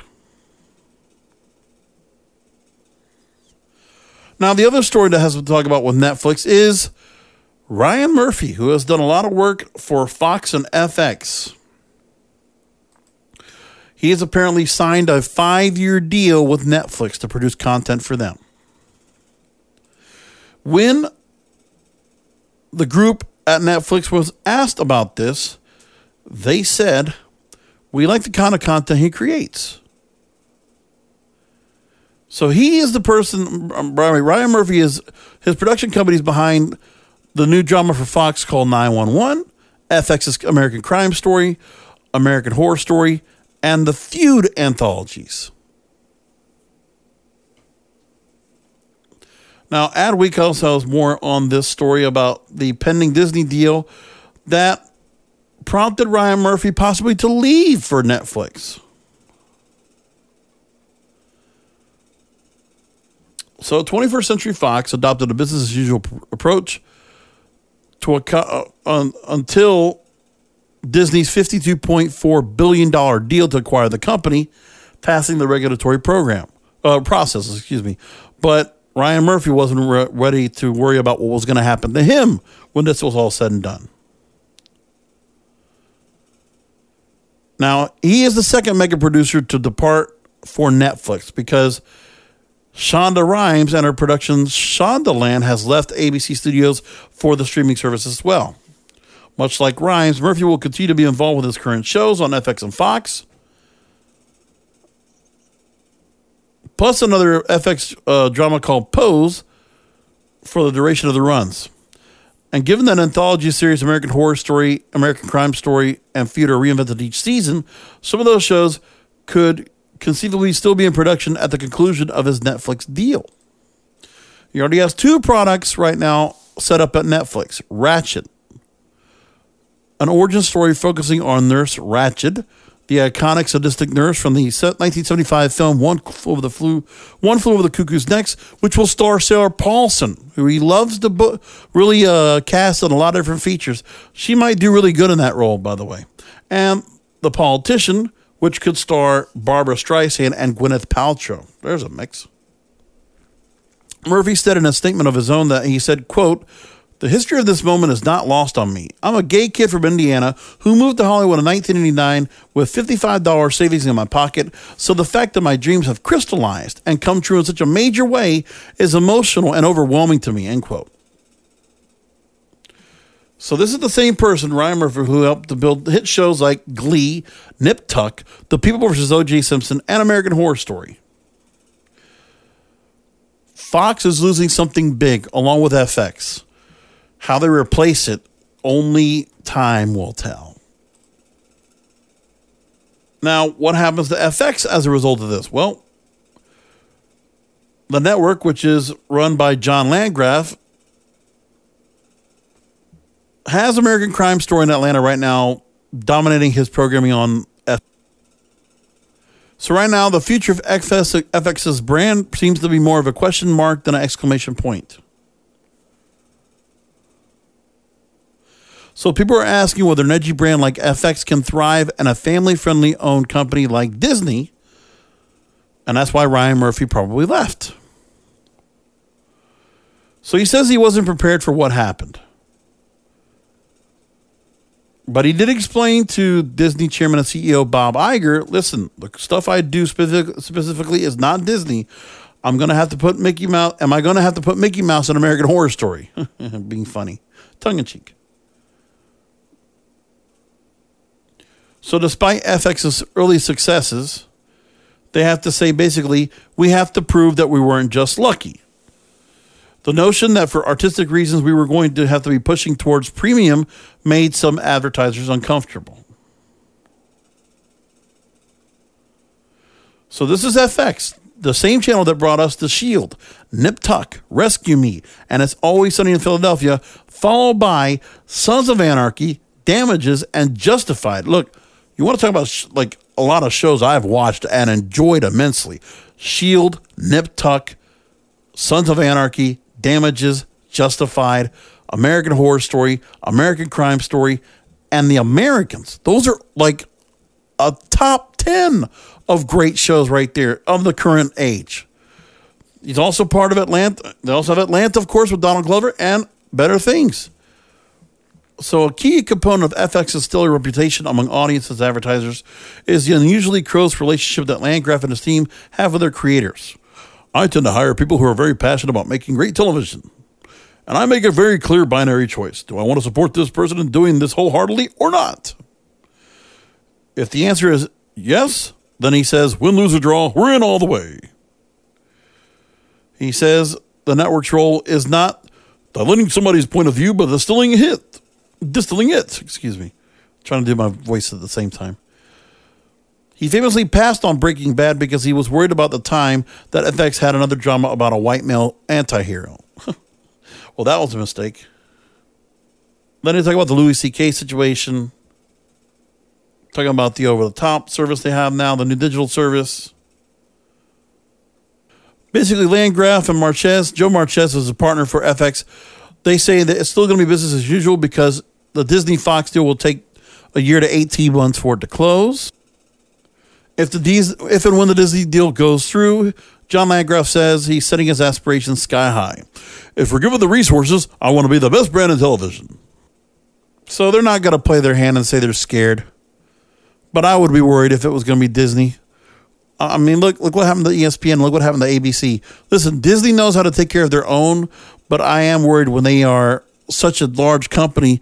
Do they know how to do other things? Because I mean, same thing goes with Miramax. Like that's the one area that they always had edgy content.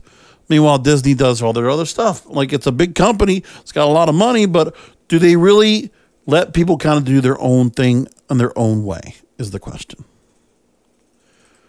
USA and Syfy have new shows. They have Unsolved, the story of uh, Notorious Big and Tupac. I mean, the guys look like it. I'm not really uh, much about it. And then they have a new Superman prequel, Krypton, which is on Syfy. And the problem with Syfy is that I'm really worried about them doing it on Syfy because Syfy in USA, you know, there are two channels that feel like these days they're really not they're not always ready to go ahead and stick with the show. Only on rare occasions. I'm still surprised Queen of the South is still there. But when it comes to USA, the one show that I think is their knockout hit is Mr. Robot and Suits, which has survived for so long. But they tried other shows. They tried Satisfaction. They tried other shows I can't think of right now, and they just don't give it much of a chance. And they've obviously enjoyed putting more reality shows out there that they thought would be pretty good, and that's where they kind of stick it with when they have to fill programming at night. That's where they want to go with if they're not running reruns of NCIS, Law and Order, SVU, or Modern Family, because that's what they always do. March 21st, I thought it was this week, but actually it's in a couple weeks. Syfy's prequel, Krypton, will focus on Superman's grandfather, Seg-El. So, when asked about Krypton, which is the, show I'm a little more concerned about, he says the heart of. Oh, this is more of the corporate talk, so I have to get the voice ready. the heart of Syfy's brand is all about fandom. I, this is, uh, by the way, this is um, President Chris McCumber. I almost said McCucumber, but no, it's McCumber.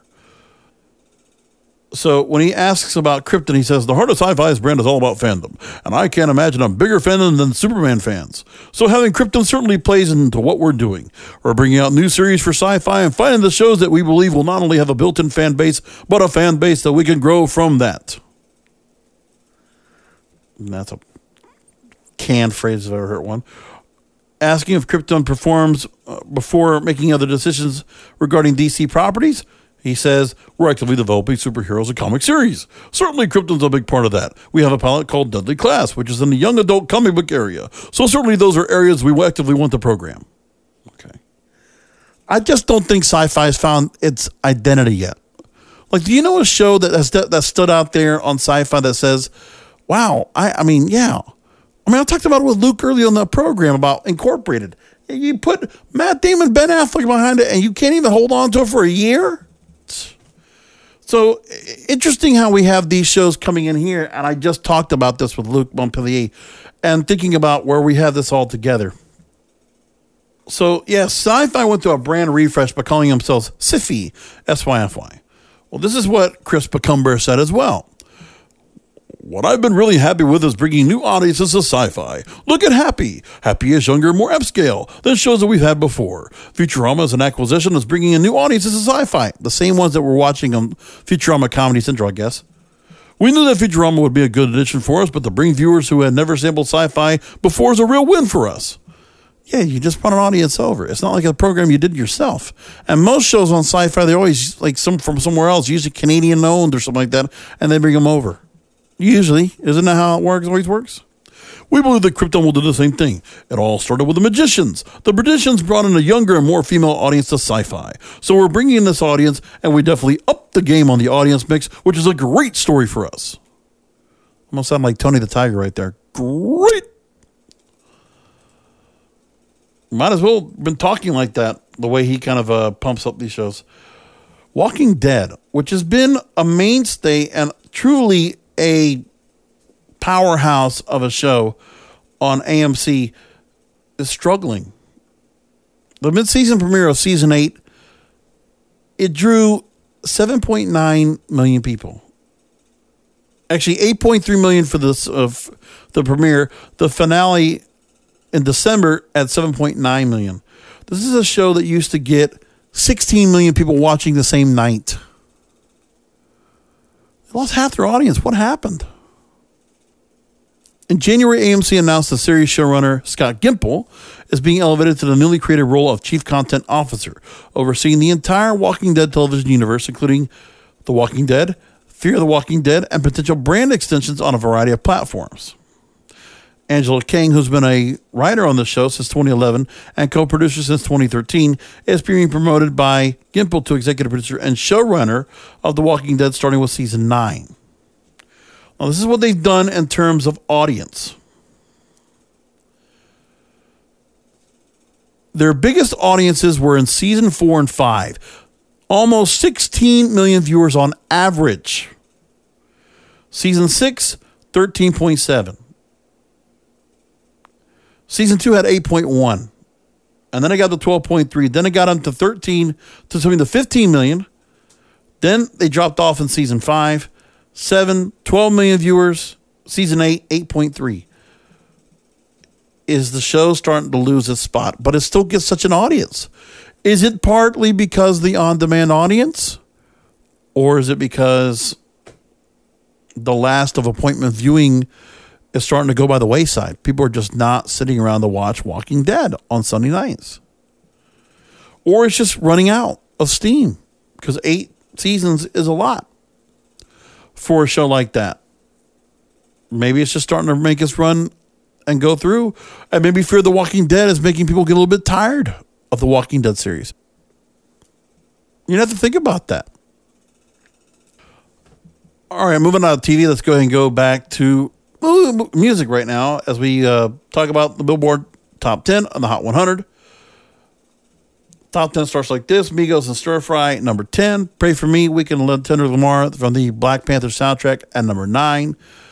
Meant to Be, number 8. All the Stars moves up from 9 to number 7. BlocBoy JB featuring Drake, Look Alive, Look Alive, number 5, which replaced Rockstar, which moves to number 6. And then the same top four for the fifth straight week Havana, four, Finesse, three, Perfect, two, God's Plan, one. On Spotify, God's Plan got 75 million listen, uh, listens. Whew. Wow. How about that?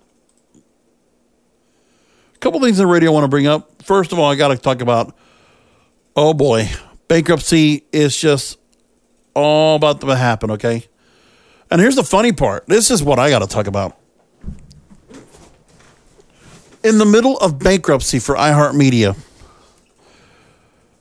iHeartMedia filed a Form 8K with the securities, the SEC, making public that its board of directors elect, has elected not to make the interest payments due Thursday, March 1st, 2018, of approximately $59.1 million because of some priority guarantee notes that were due a $59 million payment and a $78.8 million payment. The board of directors noted that it elected not to make the payments, quote, as active discussions continue among its lenders, note holders, and financial sponsors regarding a comprehensive debt restructuring. But basically, they're another 30 days away from, from Chapter 11. It's about to happen, pretty much. Meanwhile, executive bonuses were doled out. Now, this is the type of bullshit when a company is crumbling to its knees a company like iHeartMedia with 800 radio stations and how many employees underneath them? Look at the fucking money that these. I'm sorry, listen, language is going to come because this just pisses me off. Okay. Compensation committee, these assholes. Okay. The chairman and CEO, Bob Pittman, on our new 2018 key incentive bonus plan. For each calendar quarter of 2018, he will be receiving a target bonus of $2.325 million. What?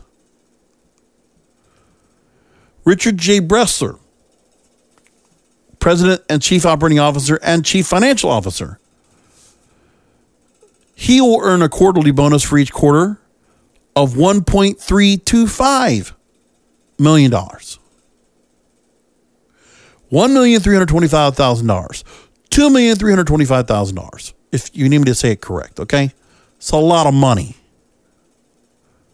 Robert H. Walls, Executive Vice President, General Counsel, and Secretary, he gets a quarterly bonus for each calendar quarter of 2018, $225,000.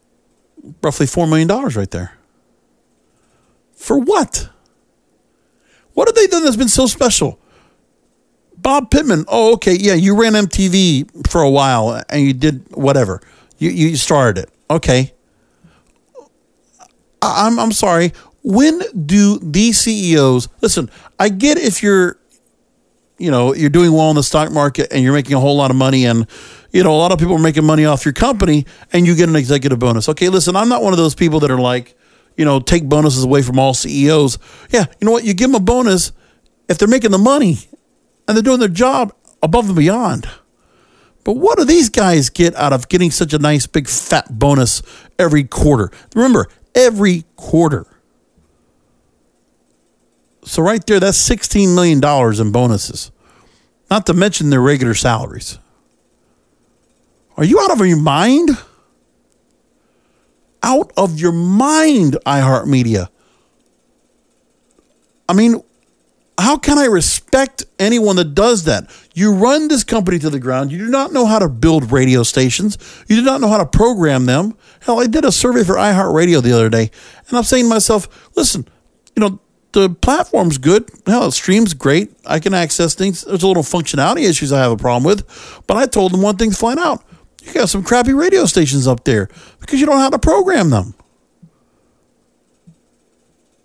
You got a lot of top 40 radio stations. Classic rock you got rock you have sports you got news talk. And some of them are so poorly run with such great properties. And you got actually some pretty good talent that you have destroyed with your thumb on the scale. Really leveraging these people. Bringing morale of the company. Maybe they don't want to say it but morale in every programming department or production department and every iHeartMedia cluster around the country must be miserable.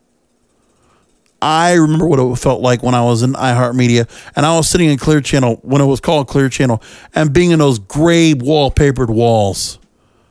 Now, I had it okay because I worked overnight, so I never had to worry about the brass. I did when I worked at Channel 25 and I learned what that was like. But I'll tell you something something about handling this crap no oversight whatsoever. Things just happen the way they do, and that's it. It's horrible.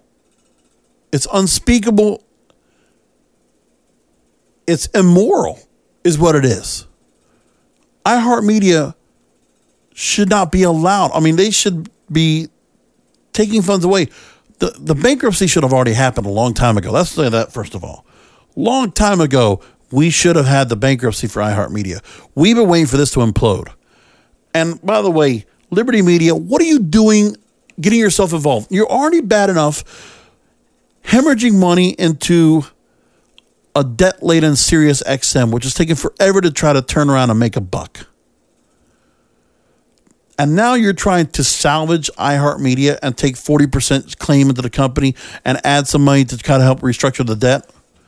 You're just, I mean, I feel like Liberty Media is just giving an excuse to try to keep iHeart going because Liberty Media has some kind of vested interest in it and getting it on a cheap price.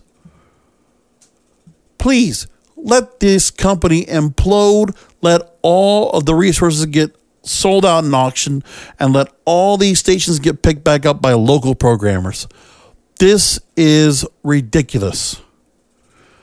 iHeartMedia is the epitome of what's wrong when creative and corporate are at a, at a, at a standstill. When creative is being stifled and corporate is truly corrupt and controlling and taking over all the things that are possible from creating great content. iHeartMedia is to blame for so much. Look at what Cumulus did. Cumulus went the same way, ruining radio stations. All the legacy ABC radio stations, messing them up, doing a lot of things that should have never been done destroying the KGO lineup, destroying WABC. I mean, just making mistake after mistake after mistake. And Cumulus also the kind of things they did while they also let their CEOs come away with executive bonuses. The same bullshit. For what? They do not deserve it. They have done nothing. They might have said they have, but all Bob Pittman's ever done is gone on CNBC and Bloomberg and basically dodged questions about debt restructuring and the debt that they've had, which is $20 billion. What are they, the federal government? Your lenders, your shareholders, your financial sponsors, the Bain Capital people, your employees that probably have a 401k vested in your company and your shares of stock. And look what you're doing to them. Your CEOs make all this money, and yet you refuse to barely, if ever, give bonuses or raises to your team. I mean, come on, guys. This is not the radio I thought we were supposed to be in. This is, I mean, I'm going to go back and tell you that part of the thing was why radio turned into what it was is because of the 1996 Telecommunications Act. That destroyed everything. Deregulation destroyed the radio industry. It let Clear Channel become the behemoth it was. It only took them basically five short years to accumulate up to 1,600 stations. And they've done everything they could to keep this behemoth alive, to milk it dry, to destroy whatever moral creative content that's left. How many people coming on the radio really get a chance to succeed and become something that they want to be? If you don't know somebody, you don't get to do anything. That's the way it is. You have to rub shoulders with the right people. It's nothing about your talent in some cases. The only talent that survives are the ones that were there before this all happened and were able to retain their jobs, hold on to their contracts, and hold on to their dignity. Be honest. That's why we have so many old programmers out there that are out there doing morning shows or anything else. Even if they would have been there beforehand, but they have to do this in order to stay and survive. That's what they have to do. That's what they have to do. So keep that all in mind, folks. Look at all the things that have to happen in 22 years to only now see that these 22 years have destroyed the radio industry, in my opinion, in many ways. When some of the best radio stations on a dial in a city, in a market, are low power FMs, meanwhile, the 100,000 watt Class A signals that come in perfect on any radio put out droll, dribble, trash, the same five, ten songs over and over. Again, one of these days, I'm going to go through and I'm going to detail what that Mediabase program does, the one that is part of this. Because remember, Clear Channel and iHeartMedia, all they do is, you know, they buy the companies that have the automation when it comes to the NexGen and Prophet. They buy, you know, the billboards that they need to promote themselves so they don't have to go anywhere else. Right? And they consolidate everything and micromanage everything. Websites all look the same. Radio stations sound the same. They have the same music on them. No differentiation. Only a little bit that maybe some consultants might have said because there's oh this reach might be good for them or this might this might call out better. Whatever. Music directors have no control there. Program directors have no control there. It's all like that. Believe it. And iHeartMedia needs to go down in flames. All these good people need to find new jobs in these new radio stations under new management that will take care of them and actually treat them right. But iHeartMedia needs to fall. It needs to fail. This is not General Motors or something like that. No, they, this is a company that is big enough to fail and it needs to fail. This is also to help the rest of the radio market become competitive again because competition will create better content and better content creates cash. Simple as that. Why can't these people figure that out? They're just not radio programmers. Give these stations back to radio people again. Give these back to people that want to do radio, that actually want to program give these stations back. Let's fix this mess once and for all. iHeartMedia, please go into Chapter 11. Save yourselves. Get out of this crap.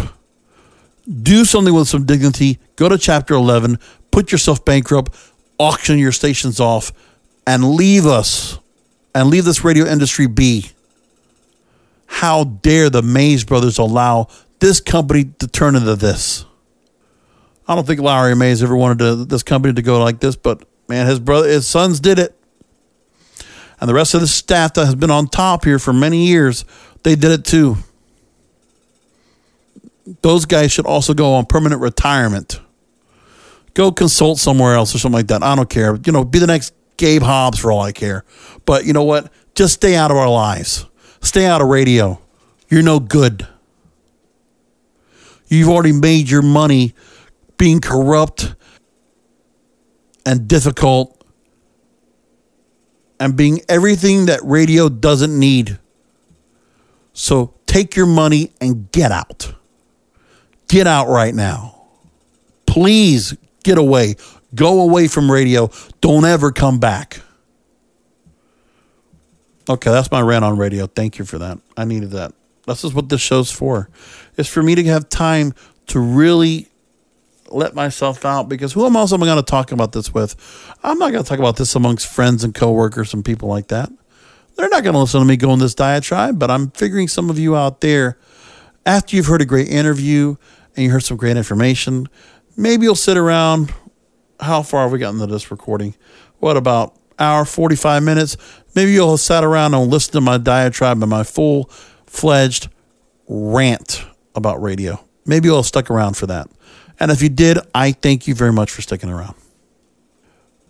And here's the reason why if iHeartMedia got out of the mix, radio could actually do okay. Because here's the thing Nielsen.com actually put out a report saying as the audio landscape evolves, broadcast radio remains king. So people are still listening to radio.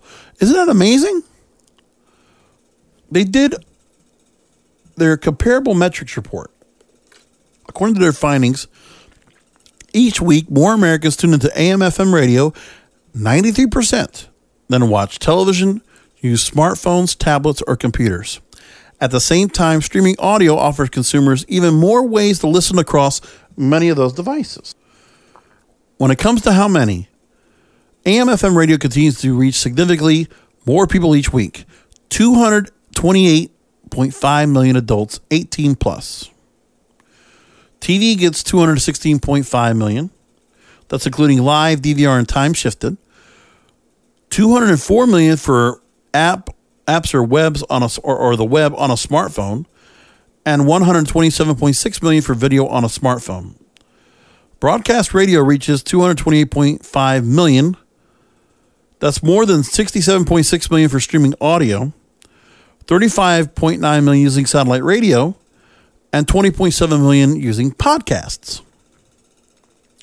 Americans use radio five days a week, compared with three days for streaming on smartphones and tablets, two days for streaming on a computer. The total time spent listening to radio, an hour, a factor of 14 to 1. Some interesting things right there. And Radio Ink tells us about what the future radio lies. They say it belongs to the producer. This is from Spike Santi at radioink.com. Now, this is something I also disagree with, but I'll go through some of this and explain. Content is king, and the most engaging content, the most entertaining comment, content, excuse me, commands the highest prices. One of the shows, well, they talk about Jimmy Kimmel's show at how produced at four o'clock Pacific time, they produced in advance of the recording section session to look like it's live and spontaneous. In the book Good to Great, author Jim Collins identifies the key factors that help a good company become a great company. One of those key factors, he says, was the willingness to embrace, quote, technology accelerators, end quote. So the key word is to embrace. In the era of downsizing, he talked about a young man named Chris Stryker about his positive attitude handling production and content on five radio stations. Chris was able to put all the station computers in one room with a swivel chair that allowed him to move from one station to the next as he produced the programming. Are you listening to this?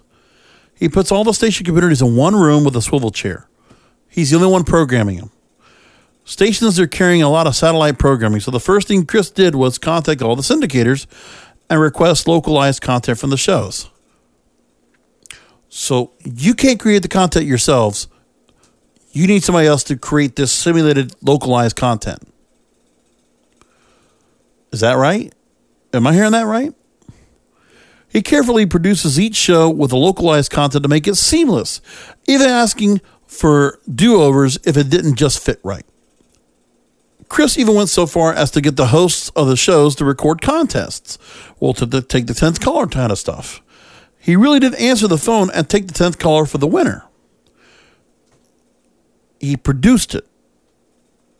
This is him being a producer. This is like a program director producing for five radio stations of this national, you know, contrived, put together, machine built type content.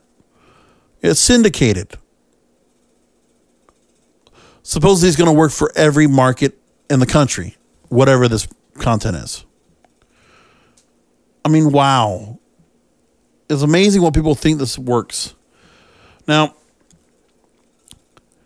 so he said this writer says he's that Chris was producing his shows just like they do in Hollywood or New York City, and it was more entertaining and more engaging than other guys across town with an air staff. You don't let people on air talk anymore. You're so worried about commercials. You don't even give them a chance to be a celebrity and actually endorse products. Or maybe the talent is just bad because they're so cheap and because they don't want to bring on real talent that they have to pay. So they just bring up anybody that will do anything and be like the full Swiss Army knife just so they can have a chance to have a little bit of time on the air and do a couple of liners or voice track. Because Lord knows they want anybody in the studio between 9 and 5, outside of 9 and 5, actually doing something live on a real microphone. Oh no, tape it. Got to make sure it sounds right. Oh, just can't do it impromptu. We can't trust those those disc jockeys. They'll do it live. So, according to this is amazing. Spike Santi, Spike, you're you're kidding me, right? This is amazing. this is an actual line from a, from a suit like this. Now, Spike Santiago is the author of Four Keys to Advertising Success. So I don't know if he's a radio guy or not, but here's the thing. He said this It isn't voice tracking software that is hurting radio, it is the attitude about using voice voicing tracking software.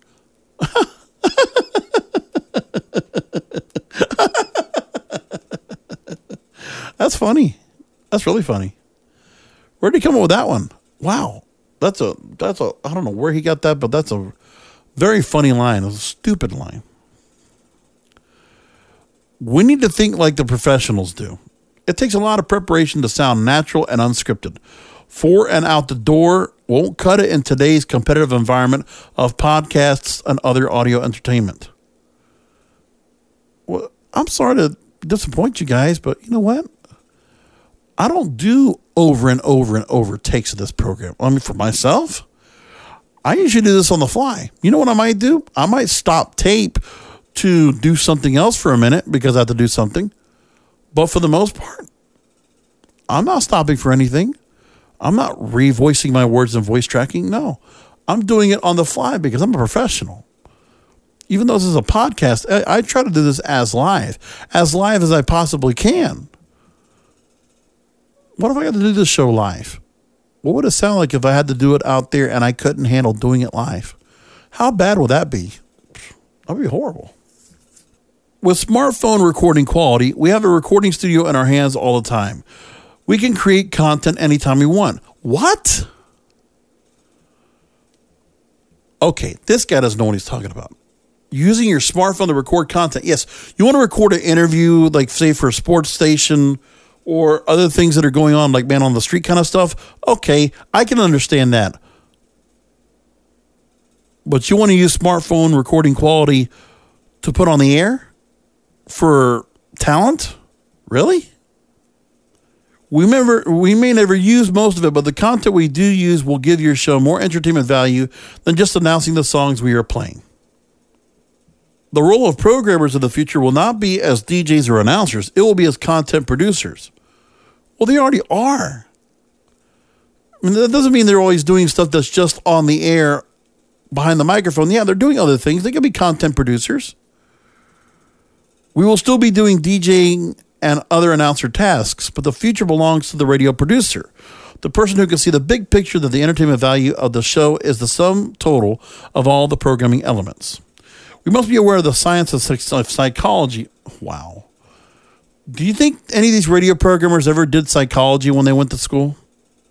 That's a blowaway line. To create engaging content, we have a lot for us going already. Radio listening is a one on one and emotions driven experience. Oh, yeah, we're just going to tape that and package it for you. Okay.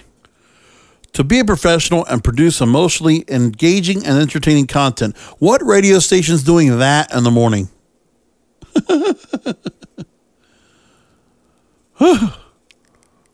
this is funny. We must take a page from the professional's playbook. Which professional are you talking about there? Ripping and reading is not show prep. The computer is not a creativity killer. Show prep takes hours, not minutes. The computer helps you maximize your creative resources and helps you create correction, produce a more entertaining product. Then he uses a Zig Ziglar quote that says, It is your attitude and not your aptitude that determines your altitude. I am truly I'm always, I guess I can never be not surprised with everything that goes on with radio and the stupidity of the people that are in the radio business. And this is not me talking about the people that are behind the air most of the times. There are some people that are not great, but there are a lot of people that are really good behind the scenes, and those behind the mic that are very good that are not getting a, clear, a, very, a fair shake and not getting paid for it properly either. So, again, this show will take time to continue to out the idiots in radio and put some kind of context behind why we need changes in radio. And the radio programmers that do shows out there, they don't, when you hear radio industry podcasts out there, listen, don't want to call them out? No, but I will.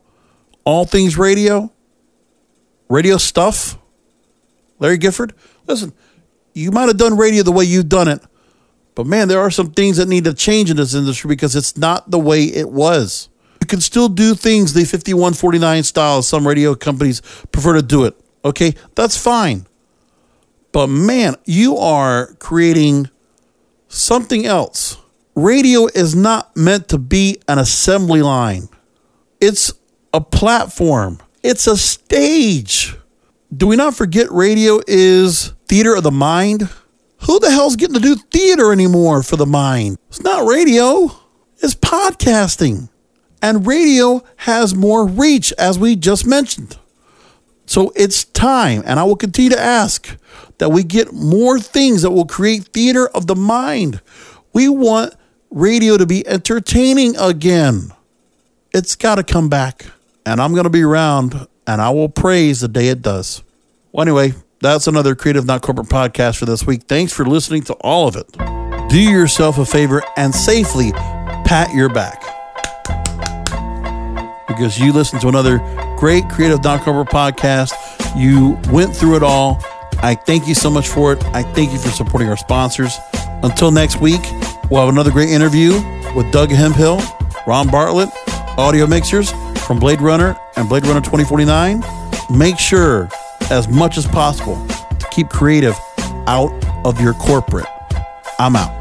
Thank you for listening to the Creative, Not Corporate Pop Culture and Media Podcast. To learn where to subscribe to the show and how to follow the King of Podcasts anywhere on social media, go to our website at creativenotcorporate.com. That's creativenotcorporate.com. The Creative Not Corporate Podcast is brought to you by Amazon. Shop where the King of Podcasts shops for everything and anything he needs by going to kingofpodcasts.com slash Amazon. Also, check out the King of Podcasts' work every day at webmasterradio.fm and cannabisradio.com. And look for his other original podcast series, The Wrestling is Real Podcast.